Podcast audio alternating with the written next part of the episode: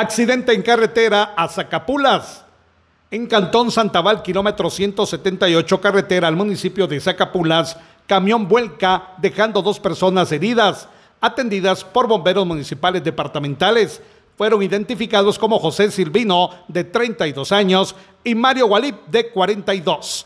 Desde Emisoras Unidas Quiche, reportó Carlos Recinos, primera en noticias, primera en deportes.